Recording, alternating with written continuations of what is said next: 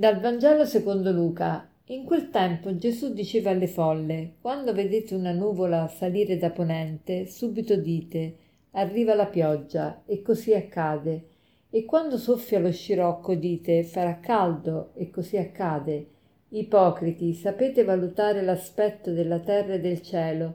Come mai queste, questo tempo non sapete valutarlo? E perché non giudicate voi stessi ciò che è giusto? Sant'Agostino dice che Dio ha scritto due libri, il libro della natura e la Sacra Scrittura. Il libro della natura è un libro particolare, accessibile a tutti, alla portata di tutti. Oggi la scienza, anzi meglio dire le scienze che studiano la natura sono sempre più attendibili e accurate. L'uomo ormai riesce a prevedere tanti eventi, riesce a, a a prevedere, riuscire a prevedere significa anche riuscire a prevenire, quindi previene tante conseguenze spiacevoli alle volte. La natura insegna molto e, e Gesù si è servito di tanti paragoni presi dal mondo fisico. E, e, qui dice: Quando vedete una nuvola salire da ponente, subito dite arriva la pioggia e così accade. E quando soffia lo scirocco, dite farà caldo e così accade. Ecco che Gesù prende questi esempi per far capire come, come gli uomini da alcuni fenomeni riescono a dedurne degli altri. E, e quindi diciamo che riesce a, l'uomo riesce a vedere tanti segni, segni eh, che poi si verificano.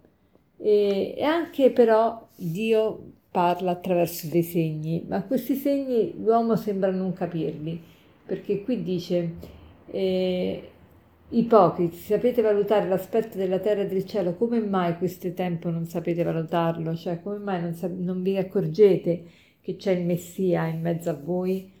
Eh, questo, noi t- ci accorgiamo di tante cose, eh, ormai appunto le scienze sono avanzate, però dal punto di vista spirituale alle volte rimaniamo come eh, sottosviluppati. E, ehm, e quindi eh, è molto importante riuscire a vedere i segni di Dio nella nostra vita. E, ehm, Dio ci parla in continuazione, ci parla attraverso il mondo fisico, ci parla attraverso le persone intorno a noi, ci parla attraverso gli eventi, e tutto ci parla di Dio e della sua volontà è, è bello poter comprendere la volontà di Dio, poter comprendere il significato della sua lingua. Però eh, all'inizio è un po' per capire la, la, lingua di Dio, è come imparare una lingua nuova.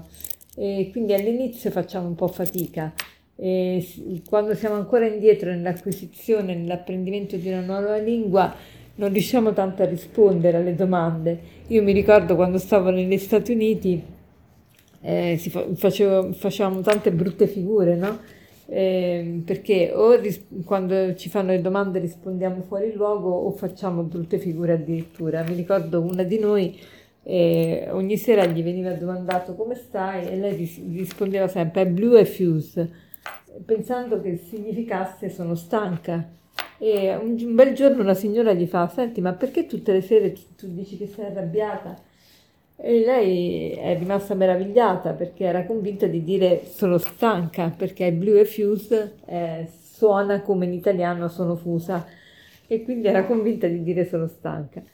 Ecco, questo mm, per, per, farvi capire come quando uno non conosce bene una lingua fa tante figuracce e non risponde a tono.